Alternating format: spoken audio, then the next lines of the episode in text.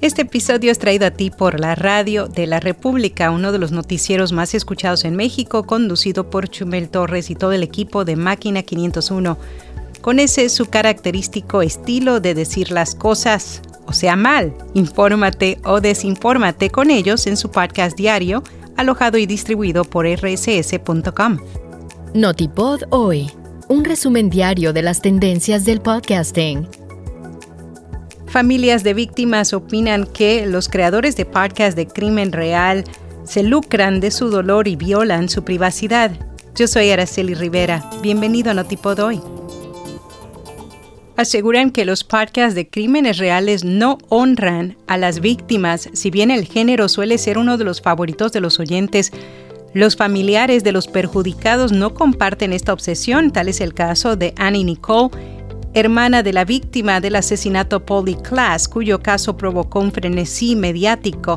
En un artículo de opinión para el New York Times, Nicole detalla el dolor de perder a su hermana mayor, así como también rechazó la narrativa de que el género de crímenes reales honra a las víctimas y a sus familias o ayuda a aquellos que todavía intentan resolver casos inconclusos. Al contrario, señala que para las familias de las víctimas sus tragedias se están comercializando y su privacidad se viola repetidamente para el consumo masivo.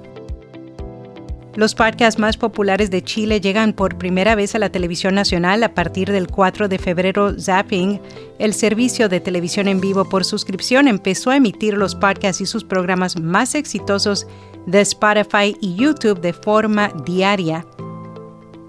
A nivel mundial, los usuarios de redes sociales superan el hito de los 5 mil millones. Las compañías Meltwater y We Are Social recientemente publicaron Digital 2024, un informe anual sobre redes sociales y tendencias digitales en todo el mundo. No solo encontraron que eh, habían superado ya el hito de los 5 mil millones, sino que el usuario típico de redes sociales ahora pasa 2 horas y 23 minutos por día en las plataformas sociales de su elección y utiliza 6,7 plataformas cada mes. Y TikTok tiene el tiempo promedio por usuario de Android más alto de cualquier plataforma a nivel mundial. Tres de cada diez compradores dicen que los anuncios de podcast son muy relevantes para ellos. Un estudio publicado por Acast revela que el 99% de los especialistas en marketing de Estados Unidos consideran que el podcasting es eficaz para llegar a los consumidores.